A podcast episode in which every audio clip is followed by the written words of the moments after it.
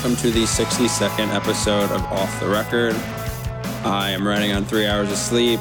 Jesse is running on probably a few more hours of sleep than that, but but not much. Um, we each shopped a lot in the last 24 hours. We each saw a pop star.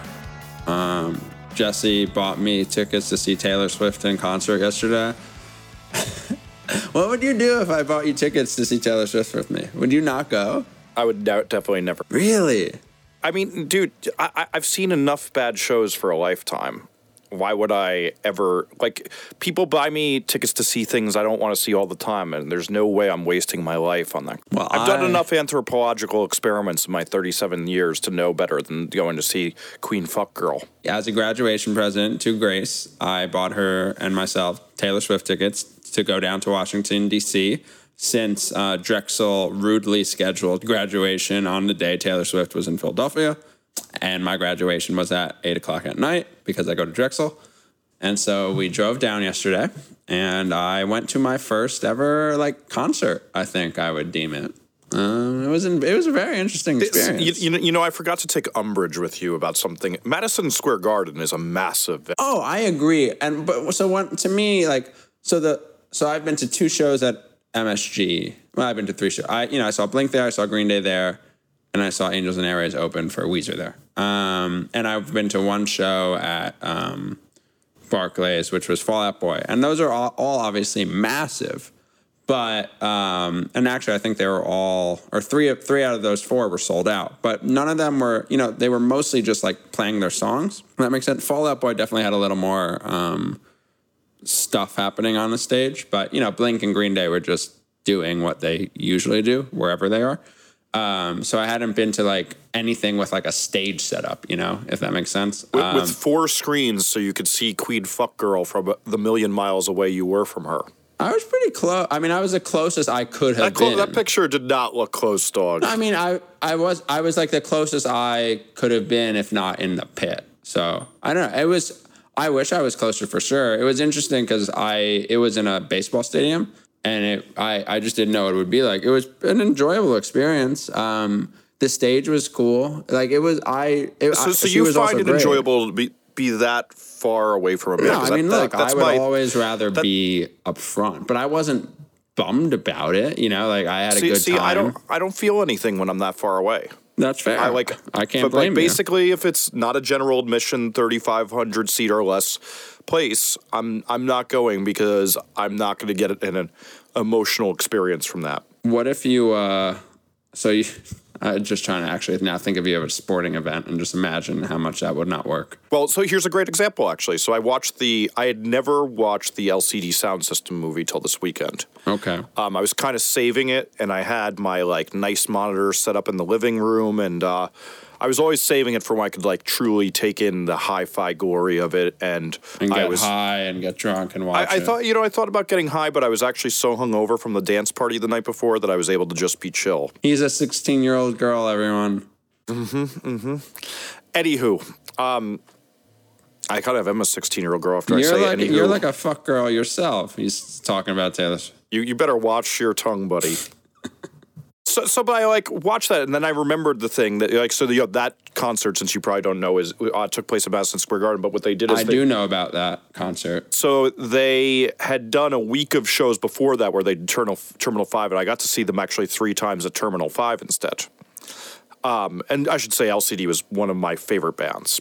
I just remember like when the Madison Square Garden went, on, I was like, I'm not going to even try for this, even though I'd love to see this show, and this band means the world to me because it's just it, it, I don't feel anything when I'm in a place that big and the least bit far away. Like if I'm not within like hundred feet of the stage, and I'm just looking at ants playing. It just doesn't do anything for me. I don't know if this would make sense to you, but I guess like I don't know that I necessarily feel connected to Taylor Swift anyway. Like there's no part of Taylor Swift that I can connect to, you know?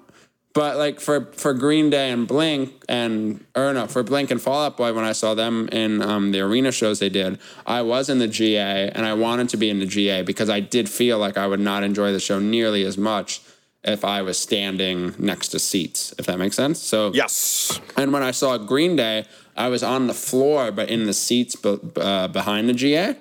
And I definitely did not enjoy that show nearly as much.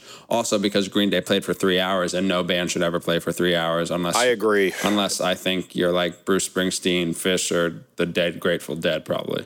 Oh God, could you imagine sitting through those bands for that long? The drugs for the non Bruce Springsteen band, so like they get you through. I think.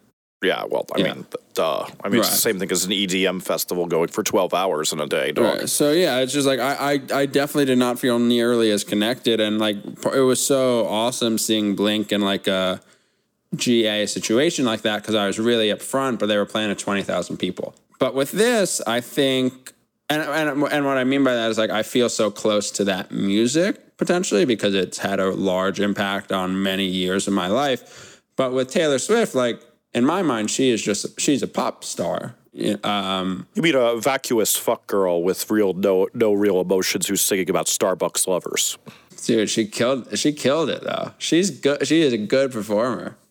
It was good. It was. I mean, cool. anyone at that level gets coached to be a great performer. Yeah, I mean, And it I'm doesn't. one to be like every pop star can be manufactured. Like you could turn anybody into that, but anybody who gets to that level has to be a great performer. Totally, and it, it was, and that that's why it was also. I mean, I, I had a really good time at a normal level, but it was also really interesting and cool for me to see. I guess like a performance like that, because I've never seen something like that in person. Um, but it was not fun um, coming home because it took forever. But I did stop in Maryland at midnight, Jesse, and I spent forty five dollars on calzones at my Wait, favorite. wait, you, you you can eat a calzone? oh, I can eat a calzone. I thought you were vegetarian. I am. I, I, anytime I've had a calzone, I've had it with like meat. I've never had a calzone with meat in it to counter you. Well, apparently you're not North Jersey as me, as much of a North Jerseyan as me. I, I have this favorite calzone place, and it's just a half an hour outside of DC, and Grace and I loved it and oh, love okay, it. here- here's the other problem. Yeah, Your favorite calzone place is not in the pizza belt. that's correct. Oh, can I tell Oh, you? Can I tell? Will you give me a minute more about our food? about All right, food? Yeah, yeah, yeah. I'll So give you, it's like a collegey chain called DP Dough, and there used to be one right across the street from me in Philly that we'd get every week, and it that like it closed down, but it so happens that there's one at University of Maryland, and we have to drive through it. And so we stopped, and then I got a bunch of calzones, and she got a bunch of calzones, and then I spent fifty dollars on calzones at midnight to save throughout the week, obviously. I, I, I was figuring that's what was Right. going on. So, so what you're basically and this telling me here. place. Can I tell you what's so incredible? If and if you Yes. like hot sauce, I don't know if you like hot sauce. Do you like hot I do. sauce? They bake the I, I, hot to, to talk, I go to the hot the hot sauce store in Williamsburg. so they bake the hot sauce in the calzone. They don't give it to you on a as a side. Like they. they- See, I've had that be good and bad. Oh my it. god! I've never I've never heard of that anywhere else, and it's so good. Th- th- There's a place down by Mercury Lounge that used to do that, and uh, it, it was definitely mixed results. I think it depended on who did it. Okay. I- I'm just going to say this, though. This is clearly because you lived across this and got used to it. You're not eating the real good calzones like Rosario's down on the Well, Lower East, so Lower East Side. Like, you I can't fuck like with a ri- I calzone don't really, from there. I don't really like ricotta. Ricotta. Ricotta. Ricotta. Ricotta, Whatever. yeah. Ricotta. I'm not really a big ricotta fan, which makes it difficult because Mm. most places you can't get like a custom calzone, so you can't specify no ricotta. Yeah, the ricotta kind of makes the calzone. So I think this is the problem: is that you're eating some I'm weak ass eating shit. fake ass calzones, but I'm happy with it. Okay, Wh- wh- whatever makes you happy, buddy. Thank you. So, moving on past your bad taste in food and Queen Fuck Girl, your bad taste in music, um, there's a question that starts the show that says, Yo, since Zach's Boys at Apple, which I really appreciate our listeners realizing what a fangirl you are for Apple, have moved full into the streaming, do you think the company will cease production of iPods? This You comes know- from Mr. at Eastbound to Fucked. I, uh, you know, Jesse, I bet that they won't. I bet that they won't discontinue that. I, I th- so, so were you shocked by this? No, because it leaked. Uh, like when Okay, when well, they, were you shocked when you saw the leak? No, I was I was surprised, but I wasn't shocked. Like I could have easily seen Apple just you know getting rid of them tomorrow, but at the same time, they just recycle the parts from the iPhone into the iPod touches. That's what they've done forever since the first iPod Touch. Mm-hmm. So why wouldn't you do that? Because there's still look. Apple sells a hundred plus million iPhones a year. And so selling 10 million iPods a year is obviously nothing to Apple, but it's still the most music players sold in the world. Um, Totally. so why wouldn't you sell? This is the thing. Like some people were like, who would buy an iPod Touch in 2015? Parents buy them for kids because they play music, they play video games, they really play video games, and you can communicate with them over Wi-Fi. Like it's truly now just with all the Wi-Fi and data stuff, you can call someone with you know with FaceTime audio or Skype or whatever. Like it's a really good device for anyone under the age of 12 to 14 to have from a parent that's mobile, I think. It's also music nerds. Um, one of my side businesses is I do sound for restaurants. So, like, if a restaurant in New York's PA breaks, I'll go in and I'll exchange free food if I like the place for my labors. And I always install iPods there um, because one, it's good for storage, and then two, it's that thing of no one's going to try to hook up and try to use their phone on it. Yeah, yeah. And I don't know, I think it was a smart decision. They added some new colors. And what's most important about the upgrade is the old iPod Touch had, and this is nerdy, please excuse me, had an A5 processor, which was the same processor included on the iPhone 4S. And the new one has an A8 processor, which is the same processor that's on the iPhone 6 and 6 Plus. So Apple often for the iPod touches of yesteryear and for iPad minis put in the last generation last generation of processors, but they made these iPod touches fully like state of the art. So it has good it has a gigabyte of RAM and it has the highest processor it can have. It's 10 times faster with graphics, etc. So I think it's a pretty good purchase. And if anyone is interested in buying an iPod and they have a bunch of multiple gigabyte tiers of storage, um, this is a good purchase. And by the way, do remember if you have Wi Fi, uh, you'll be able to use uh, Apple Music or Spotify or whatever, a streaming service too. So um, I think there's a lot to like with these iPods, actually. Not that Yeah. I need one, but not that I would buy one, but if you don't have a cell phone or you have to be one of those people at work that has a Blackberry or you have a kid or a younger sibling or whatever, like it's a good purchase. Um, kind You know of a no what? brainer to me. You know what I found interesting? I was noticing uh, the, the past week. Um, so I put it on El Capitan and I you put on iOS nine, Oh, you went for it. God, can I- we talk I went- about that went- for one minute now? and I'm now not taking phone calls on my phone. Oh, wait. So you didn't do this with? Did you not? Did you skip Yosemite? I didn't skip Yosemite, but I found it really glitchy. Okay, because I have a Yosemite had this up- feature too. Yeah, I had a lot of fucked up phone calls though. El Capitan seems to be way more stable with this. And when I get to work now, I literally just throw my phone like at the back of my desk so I can't even see it. Right. And I know I'm just a nerd, but um, that's kind of like the same thing with my watch too. When I'm like station, well, actually all the time now, but like if I'm at my computer, like I just get, like I just, I don't really use my phone. I use my phone a lot when I'm out because it is my computer. But I don't know. It's just interesting. Like a- they're doing a really good job of making everything work together. And if you don't know, Apple is running public betas for their next uh, generation operating systems for both the Mac and iOS. So if you have an iPhone or a computer or an iPad, you can um, you can submit. Sorry, you can download the betas for those services. Um, and uh, yeah, so I, I did that on my I, I did that everywhere actually, and I shouldn't have. Um, like what did what computer did you upgrade? It Oh, my la- my laptop because I don't really do Pro Tools on it. You, you know, I'm still on because Pro Tools is the worst software on earth. You know, I'm still on Mountain Lion on my Pro Tools computer. Man, Yeah, I because they're the worst. They're I the put worst it on company. all of, I updated everything on all of my machines and devices. I shouldn't have updated really it on my iPhone or my laptop, but I did. And I'm definitely pretty buggy in some areas, but I also really love a lot of the updates. Um, I'm, I'm not buggy at all on the uh, I'm not buggy but, at uh, all but the, on my iMac. The phone is making me insane because even to hang up on somebody, you have to type in your passcode. oh, not for me, man. I haven't had that once. See? Really, I've been Yeah. having that problem. No, yeah, I haven't. I actually have not like entered my passcode at all. I um, my iMac is fully stable. My MacBook Pro is not stable at all. Uh, and my iPad is running really well, and my iPhone is running less well. But uh, they made some really nice changes. And I know this sounds so silly, but I really like the new Notes app, and that's nice. and some of the other stuff. But You you and Notes apps can never be happy. yeah, no, but I think this is going to make me happy at least for a few weeks. So so, see, continuing with that, yeah, I've switched my Notes app to Google Docs because that's horrible. You're no, you're, you're, you're, an to- animal. to- totally wrong because most of the time I'm in front of a laptop. And it's very rare I take it on my phone and then it's all synced up into the best app for me to use. Why is that? Why not any of the others? Why not Apple's Notes or Evernote? Because it's or- in Chrome and that's the app I use the most. And then I can look at it easily by just So moving on, there's an interesting uh, move that happened. I didn't see a lot of people talk about, which is that SESAC, which is one of the main three publishers.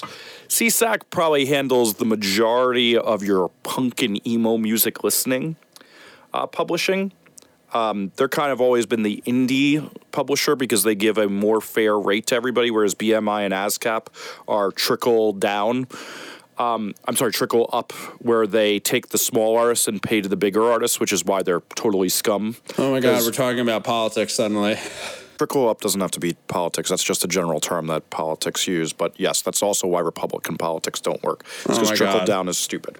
Oh my God. SESAC has bought the Harry Fox agency. I wanted to say the Carl Fischer agency, which is another rights collecting thing. So this is a little bit interesting because it kind of shows that this area is getting a little bleak and they've all done a lot less money. But what's really weird is SESAC was up for sale uh, in recent years too. Um, and it seems like there's some moves around here because these services have to consolidate their data in order to be, and I shouldn't say profitable because they're really nonprofits in some weird way, which I, I don't know enough about. But it's always explained to me that that while they call themselves nonprofits, there's some weird stuff going on.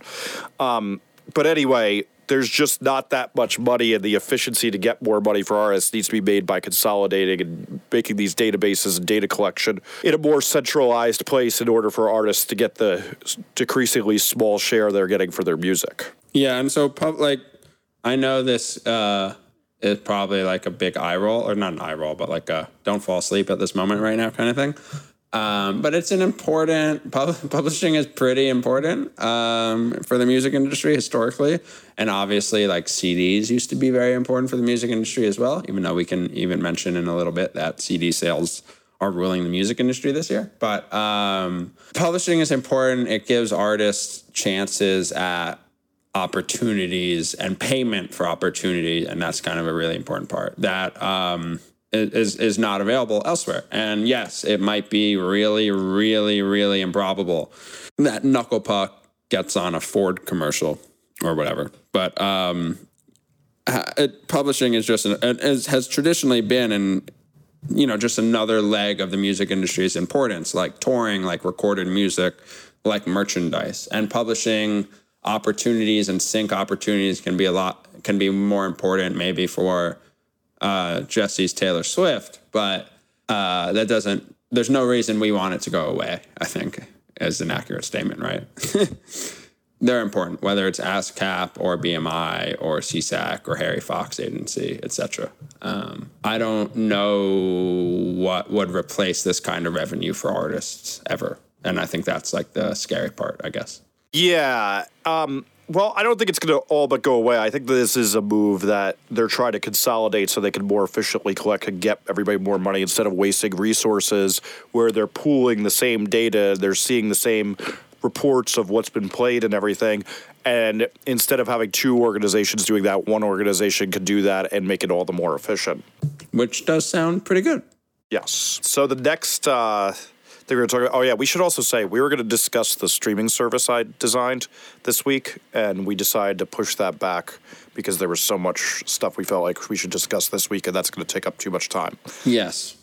So, what we are instead going to discuss is now there was this little thing that was made of the what sounds better, uh, the Apple Music Tidal or Spotify, and then you do a sound test. I feel like a lot of these been going on. Uh, NPR did the one about whether you Well, can here, hear the Jesse, difference. what's a Yeah. what's an A/B audio test? An A/B audio test is where you listen to one thing and then you listen to the other and you say what you want. This might be familiar to people who saw the commercials where Coke and Pepsi would do these to each other.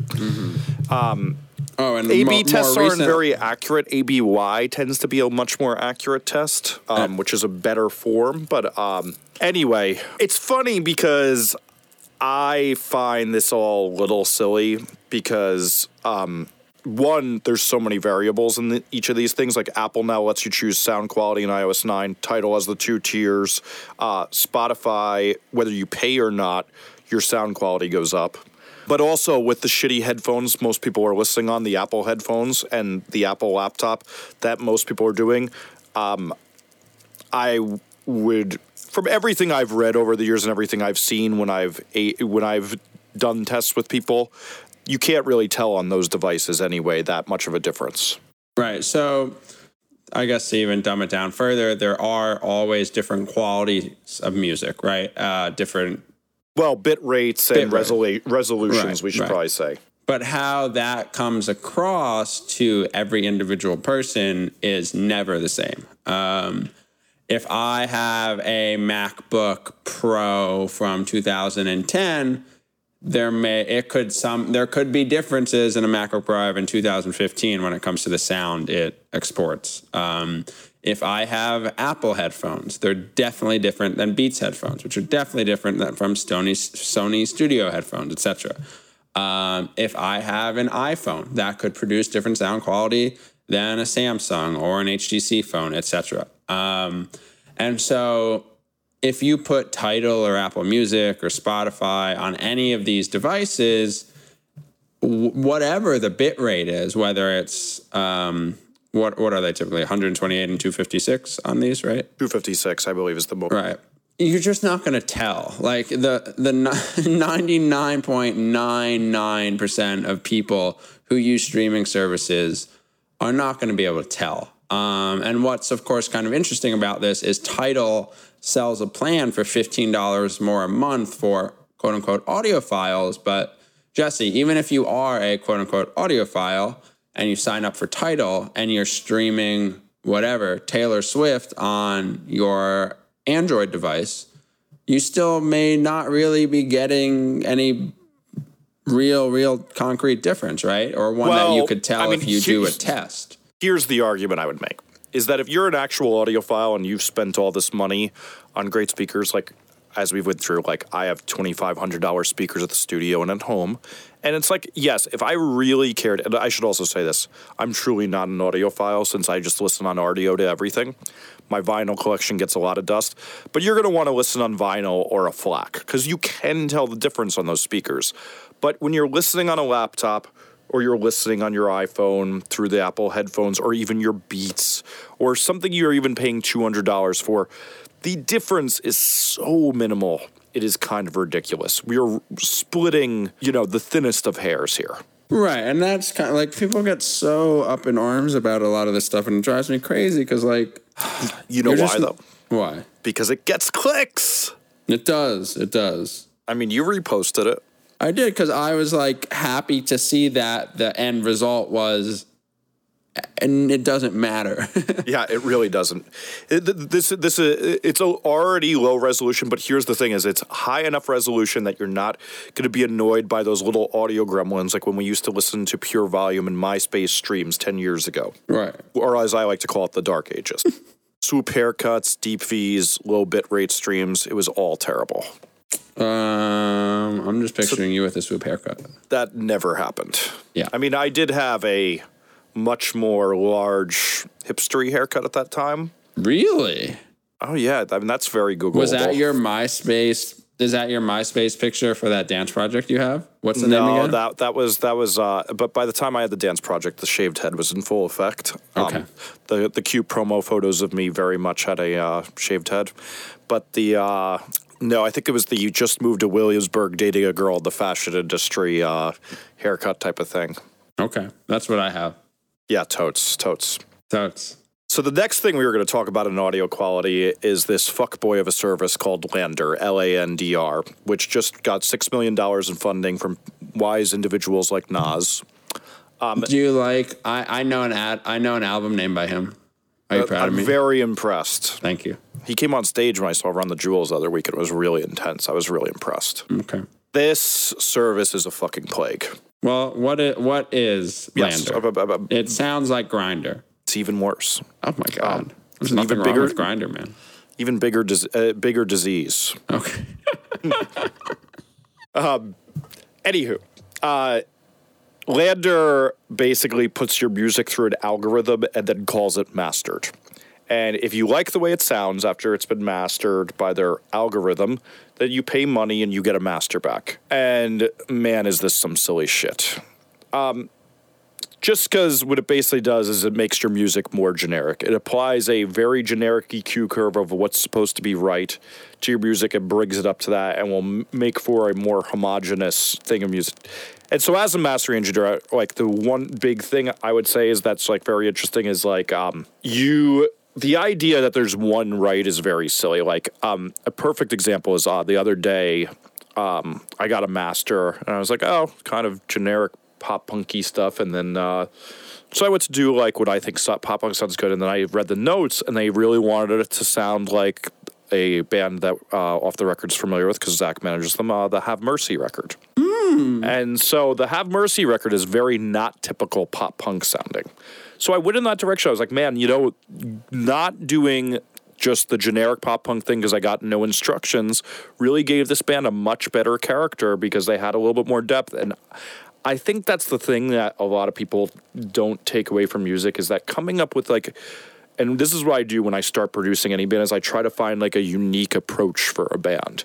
And I try to find what's good about them and what's good about their influences and how we can take that so they don't sound like every other band out there. It's not just another generic Fall Out Boy rip, ripoff that we've heard a million times or whatever the case may be. And this is the opposite of that. And it's just really disappointing to see this getting funded and pushed. Does this concern you at all for your job? Uh, I don't think. Here's what I would say: is uh, I'd be fearful for the person who's coming up and starting to master. I have such an insane business and growing business that I don't see that people are going to really want to use the computer algorithm. And honestly, my rate isn't far away from this, and you get a hand touch instead of an algorithm um, with my rate like honestly i already charge very little in order to for me to work on tons of music every week instead of just doing a couple records and taking a big payday i'd much rather do tons of records It's true. It's true. I uh, I give Jesse music to master once a month, and he just charges me um, Taylor Swift tickets. Do you think? Do you think this will catch on though? Oh i mean it's already doing good business and it will do good and you know what i could totally see it for is like the person who just wants no hassle and doesn't really care and just wants to get it out there or wrote a song for their significant other and just wants to get it to sound a little better. I mean, you'd be shocked how many times I get that record of just somebody wrote a song for the girl and they're really concerned that it sounds loud like their favorite uh, fuckboy record instead of uh, like their bad mix. So, and you know, who am I to say whether they should place that value or not? But yes, it will continue to get more popular, but it's never going to replace getting good mastering. And the people who really care about their music are going to know better than to do this. Yeah, it's interesting to me. Um, like it's, it seems like a no-brainer service to create for someone. Because I think it would be really easy to try to get people to be like, "Oh my God, why wouldn't I just do this? I don't have to deal with anyone, and it whatever." Nas likes it. Um, also, Noisey counted it. Noisey said it is a leading thing for the future of DIY music. Yeah, that's uh, pretty silly. I'm sure uh, whichever friend of the publicist wrote that uh, has a lot of integrity. That was sick. Well, it's the fucking truth, too. We all know it that some fucking dumbass publicist is like, Can you please write this? I know you're right for this. Do me a solid, and I'll buy you a beer at the White Lung Show. Whoa, going hard after White Lung, man. I'm not going hard after White Lung. I'm just saying, I don't even know what White Lung is. It's okay. just, just, say, just saying, I, I've gotten these pitches, you've gotten these pitches, which actually brings us to a question we got this week. Oh no. oh wow. You're really doing these transitions right now. Dude, dude, dude, I- master transitions on records all day, and that's the other thing about this Oh my service. God. That's the other thing about the service is the tasteful transitions I put from song to song. cannot be done by an algorithm, Zach. That's true. And we two years ago, you know, today is the two year anniversary of Bad Timing Records, and Jesse made beautiful sounding things when he remastered Acceptance's record on vinyl. Can you hear the sound of me blowing on my fingers here? Um, can I do the emoji of the girl painting her nails? Oh, that's a good emoji for you. Oh, I, I use that sunglasses are always the top two. I uh my my top emoji is um the money wings, which I'm now referring to now I'm referring to most of my emojis are all about money, obviously. Uh, so I'm now referring to them when I spell them out as money emojis. So you you drop the Y and you don't add an extra E and it's all that's one good. word. Yeah, I think it's pretty good. Um, I'm It gonna see also what I shows can do what a with it. fucking suit you are. I am a suit. Yeah. Yeah. Um, so transitioning into that question we got, Oh, well, uh, a nice human being named, um, oh, Alex, a friend of the show, Alex, at weirder underscore Al, uh, asked, What are some good sites to reach out to for small bands looking to set up premieres? Is this the that question? wasn't that wasn't the question. Nope.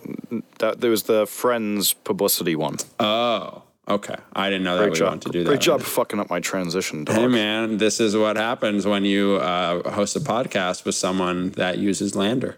Um, I'm the founder. Okay, this was a good. This is an anonymous uh, question. You can ask us questions at offtherecord.fm via Tumblr or by tweeting ask uh, hashtag ask OTR or by emailing us um, at offtherecordfm at gmail.com. Um, and so the question is How do you deal with actual friends asking for write ups on their music? I feel mean whenever I tell them I can't or whenever I don't feel like their music is at a certain level enough yet. I've gotten to a point where people cross the line and I get texts about pitches and get asked about them in person. Uh, and so this question was said that it was specifically for me, but I also thought that Jesse, I'm sure, has had experience with people wanting him to produce their records because they're friends or for um, him to do maybe cheap, cheap, cheap work for something that will take a lot of time or just put in awkward positions. And this is probably the most continual awkward position I've gotten and put in over the six years or whatever of my life has been um, with this work. Um, at first, it was really hard to say no, um, but with I think I get asked by more people that are definitely not my friends that I definitely don't know for me to post about their music. Obviously, Oh, yeah. that to me like that's where life gets annoying. Um, when like just I get text or sorry, not text, Facebook message after Facebook message after Facebook message that you know someone will add me and I, I mistakenly add them on Facebook back, and then within ten seconds of me adding them, will say, "Hey, I don't know if you're busy right now, but could you post this? I think you'd really like it because you like Blink 182." Um, like those people, I'm never gonna post about their music or even or listen to it for management probably. Um, but when it comes down to my friends, like there's a difference, I think, between making fun of music and degrading music and it just not being your thing, right? Like sometimes music that your friends make definitely sucks, but they can still be your friends. And sometimes music that your friends make may not suck. Some people might think it's phenomenal, but it's just not your thing. Um, and so often I'll say, hey, this isn't my thing, I'm not really into this, nothing personal. And a lot of times people take that very personally, of course. Yes. Even though they asked you to listen and to critique it. But, you know, I just try to be honest because I'm not going to have any enthusiasm about posting it or like, I'll, I'll feel more dreaded the next time I talk to that person if they want if I think they're going to ask me to you know hook it up again or whatever you know um, and a lot of times people my friends will ask me to post things and I will because I would have posted about it anyway but when it comes down to those awkward situations like I try not to ignore the request because they'll keep on coming they'll keep on saying like hey man I know you're busy but can you can you do this can you do that and you know, it's never fun to be like, hey, this isn't my thing. I'm sorry. Um, I'll pass this time. But I think that is the better uh, path to take, really. Yeah, I, I, I have a little bit more of a Jedi move, which is I just say, really busy. Do this in X amount of time. So if it's somebody asking me to produce their record, I say, sorry, we're booked for seven months because no one will wait seven months for their record to be done. Oh yeah. but now I'm giving away my secret, and I've probably done this to somebody who's listening. So now I Really? like an Mhm. asshole. I do that a lot, dude. Yeah. I feel like it's definitely different though with you. Well, it's different with me, but I also have the nice benefit of that everybody, anybody who's ever seen my email signature knows I have 22 jobs, even with two not in it right now. Everybody knows I'm busy, but like there's also things, you know, I keep getting now uh, is can you write about this for alternative press? And that is an easy one too, of just I only write about music business. And I'm not writing about that you dropped a hot new video, son. And Yeah, I feel like it's hard. Well, for some stuff, like for production, it's way easier. I th- feel like it's way easier for someone to be like, "Oh, he's booked up for the next two months," versus someone to me might be like, "You asshole! It takes you a minute to write a post." yes, but like I don't, I don't want to do that. I Um, just bought a PS4 today, Jesse. I don't want to do that. Yeah, you want to be, now my be- be mom's playing uh, Grand Date Rape Audio or whatever that game is. Whoa! I bought Batman. Oh, okay, okay. I'm starting slow. For, don't. for, for, for, for, I forgot. You're a feminist. You, you're, you're not. You're not uh, raping girls on the uh, theft game. I'm definitely going to buy Grand Theft Auto. Awful, awful. Giving that to that company money is awful. You're a bad person. okay. Just telling Okay. you. Okay. I don't feel bad about it. I think I do. I'll see you after the episode, and then I'll change my mind. Uh, and I, am going to tell Grace on you. Oh, she, she knows. she rolls her eyes at me all the I time. I don't know. She was taking a I lot said- of credit credit for, for making you a feminist the other day I, at the I party. said, What's I she to said think of this? something the other day about like, besides, I, I'm very well aware I'm privileged, whatever, whatever. And she's like, man, I don't even talk like that. What happened to you? And I was like, the internet. You know what the answer to that is? The internet. Yeah. That's what you. And I'm like, you don't spend time there. You're lucky.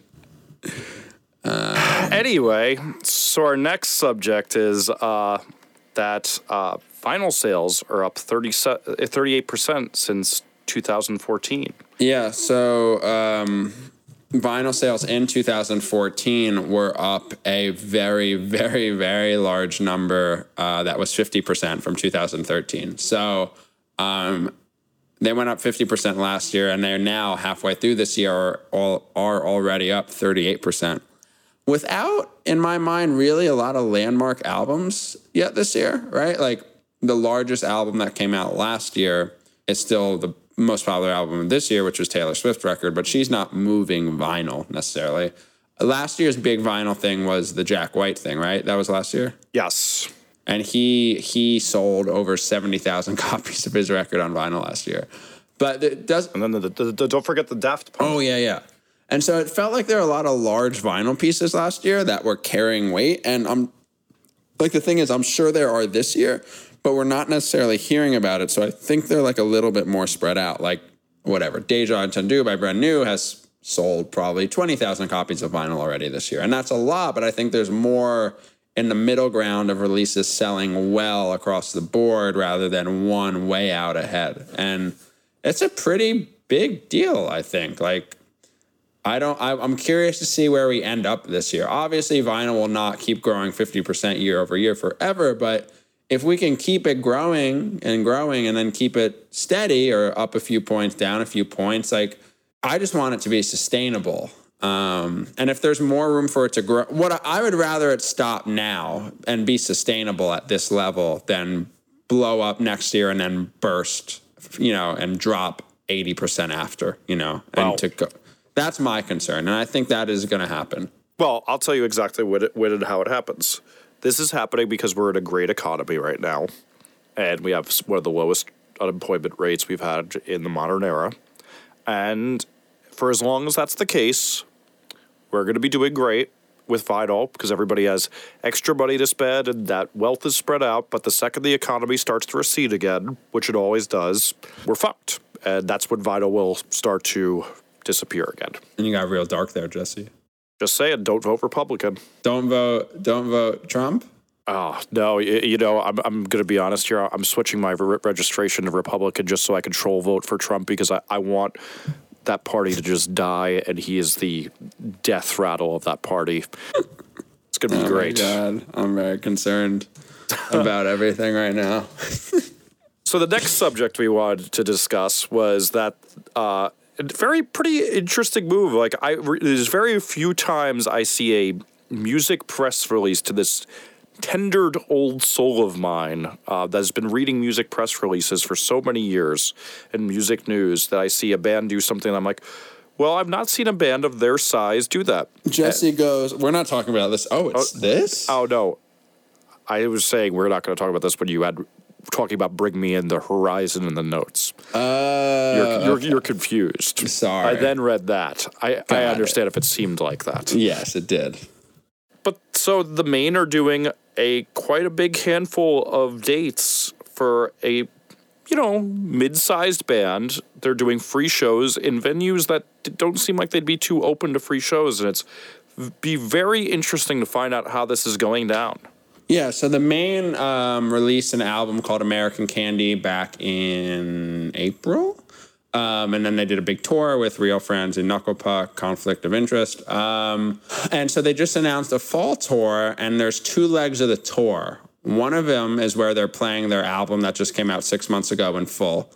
And the other is a, is called the Free for All Tour, and those are both in B and A markets. Um, and they're not necessarily in small venues. They're from 5,000 to 1,500 cap, 500 to 1,500 cap venues. Um, and it's pretty damn interesting. Like I, uh, a lot of times you'll see, or I, I don't really think anymore, but for example, like Blink did a tour called the Dollar Bill Tour in 2003, and it was sponsored by someone. And so I think they were able to write off essentially all the ticket sales. Um, or the cost of the tickets. So, but like this tour, the free for all tour, does not have a sponsor. It would seem it's just a So tour. far, we, we- might see otherwise. right? And and Jesse, like what's really interesting to me is the Maine's fans. I would say seventy eight percent of them are not of the drinking age. That's that, that was going to be my point. Out. I get if uh, the Dropkick Murphys did this because Right. every bar where they see they've booked the Dropkick Murphys, they just know that they made four nights worth of alcohol sales in one night. yep. But Um, you bet, bet better stock up when the Dropkick Murphys are coming to town, dog.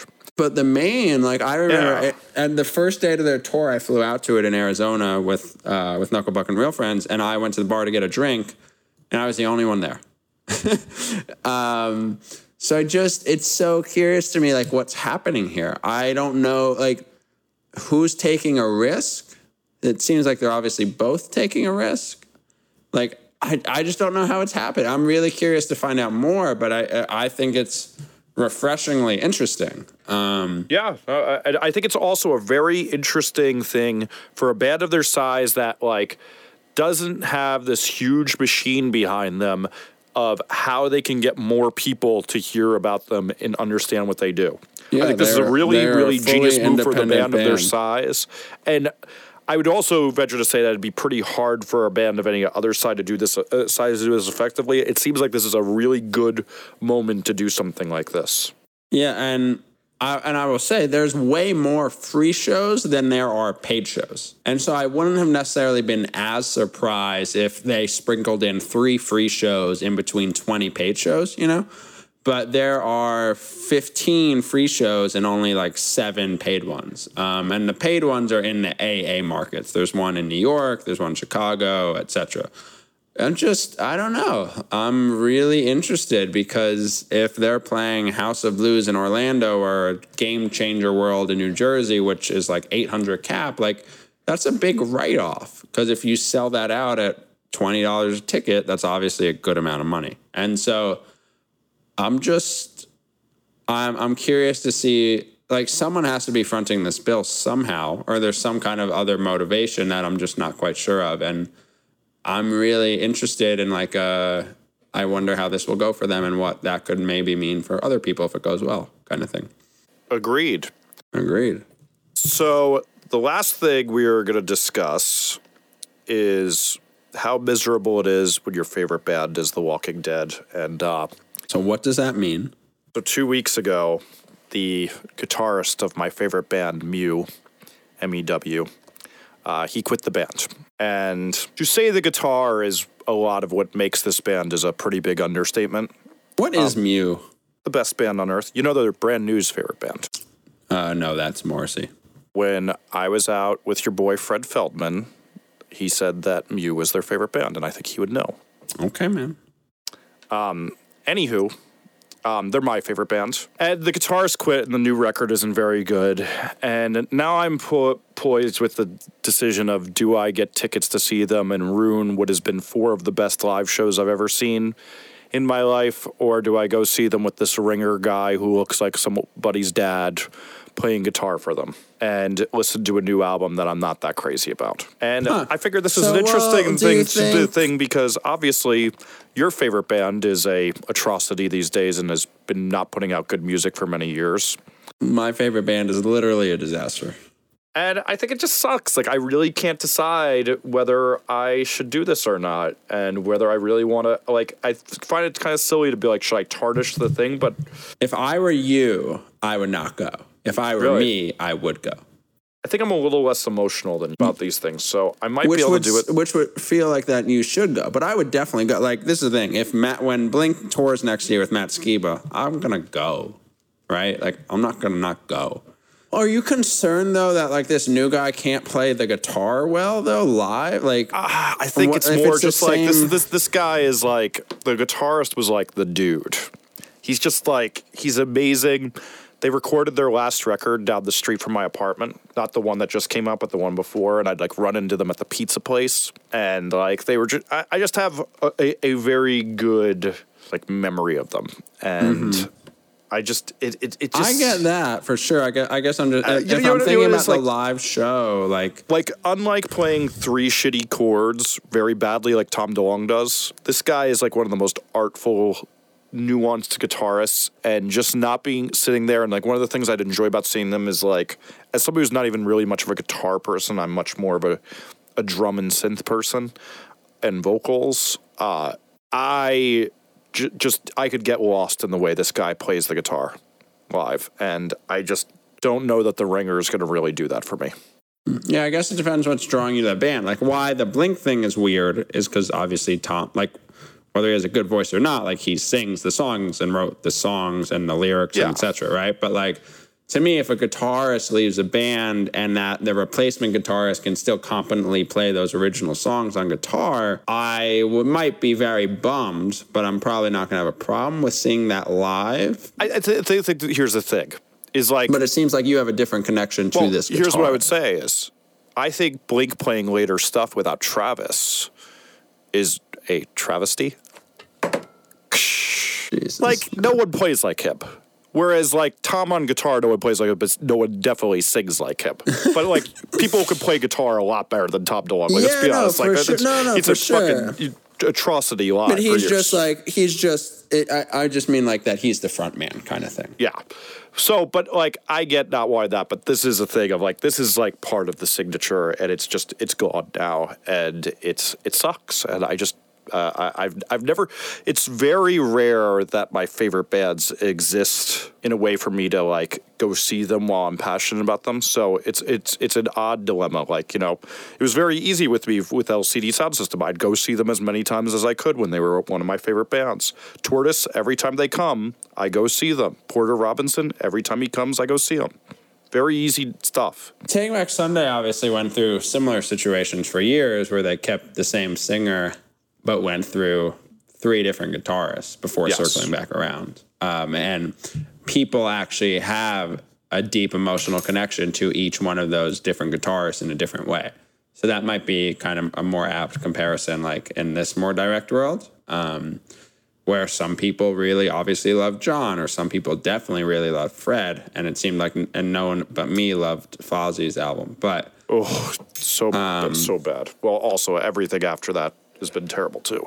I know. It's a, it's a, it's there's nothing good about it. Obviously, you know. Um, I think it's a bummer of a thing, but I, I guess to me, if you know, my heart is more typically in the vocals and the lyrics. So if that's the same and the music is as competent, I'm probably gonna still go. I guess, unless like they've released three albums in a row now and they're all terrible, and I know they're only gonna play those songs. that's to me where like it would start crossing the line. Gotcha. Yeah. So you want to do a speed round of some questions? Well, I want you to uh, I want you to recant a dismissal. Oh yeah, you do. All right. So I initially dismissed Apple Beats one by saying I don't get this.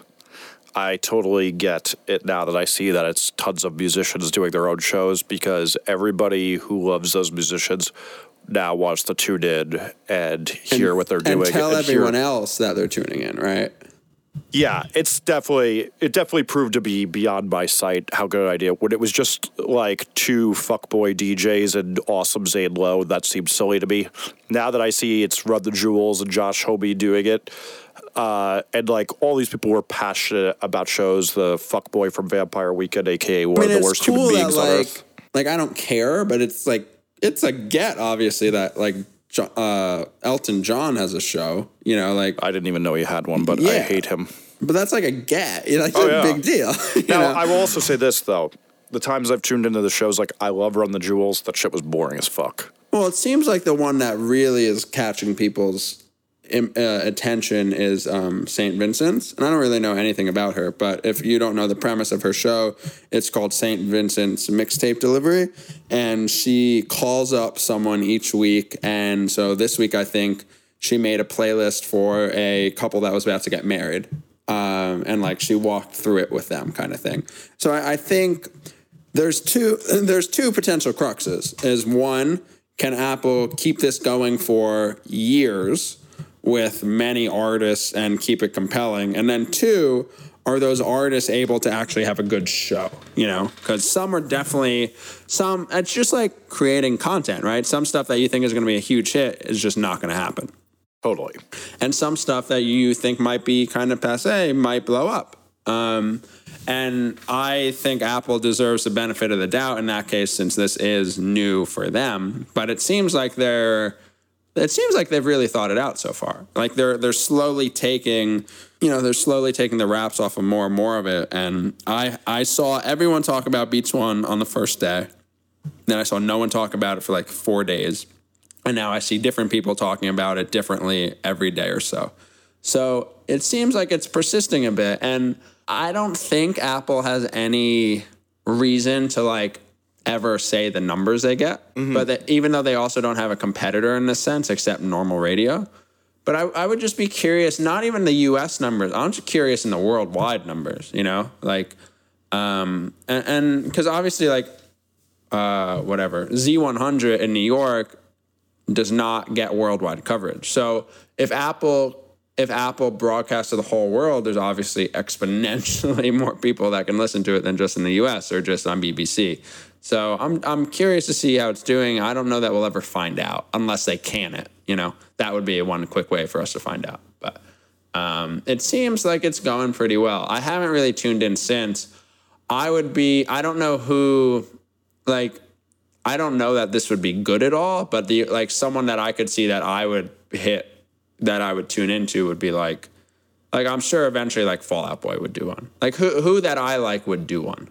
Like I could obviously Taylor Swift doing one, but I don't think I would like anything she'd play necessarily. But you know, I could see Paramore or Fall Out Boy doing one, but below that, like it's it would probably be very rare for anyone that I like to to host something. I really look forward to Fall Out Boy doing one, uh, them playing Racetraitor songs. What is that? You don't know this? No. Oh, Pete Wentz was in this horrible band that I saw in a basement in Montclair years ago. Like we're talking like, Like a 20 long time ago. ago. Not 20, like 15. 15. Right. They were called Racetraitor. Okay. and uh, I don't remember seeing him, but my friends got into a thing with the singer. But it was uh, Racetraitor was like a whole lot of weird white guilt type of stuff. It was very very political, um, and they were horrible. Um, but yeah, do your googles. Uh, Racetraitor, T R A T O R, not like trader like cards. Right. Okay.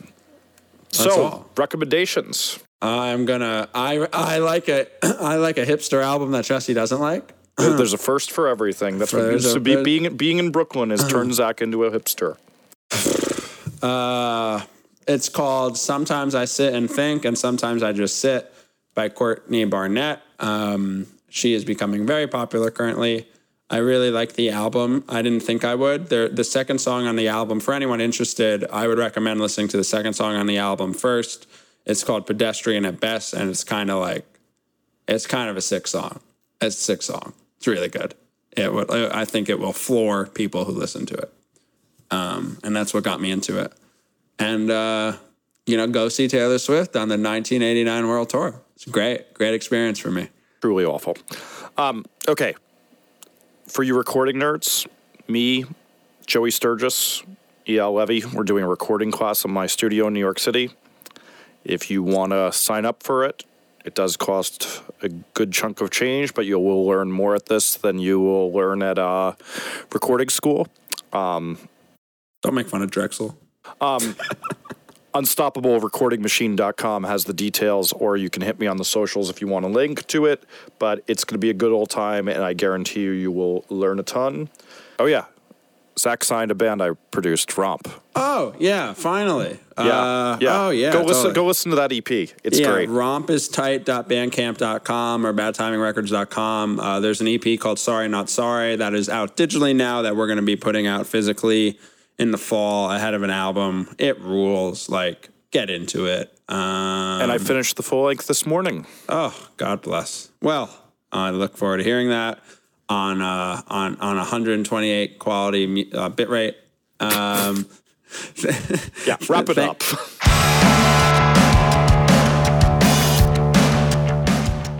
Thank you for listening to Off the Record this week. Uh, we'll be back next week. You can ask us questions, lead us feedback at offtherecord.fm. Thank you for listening.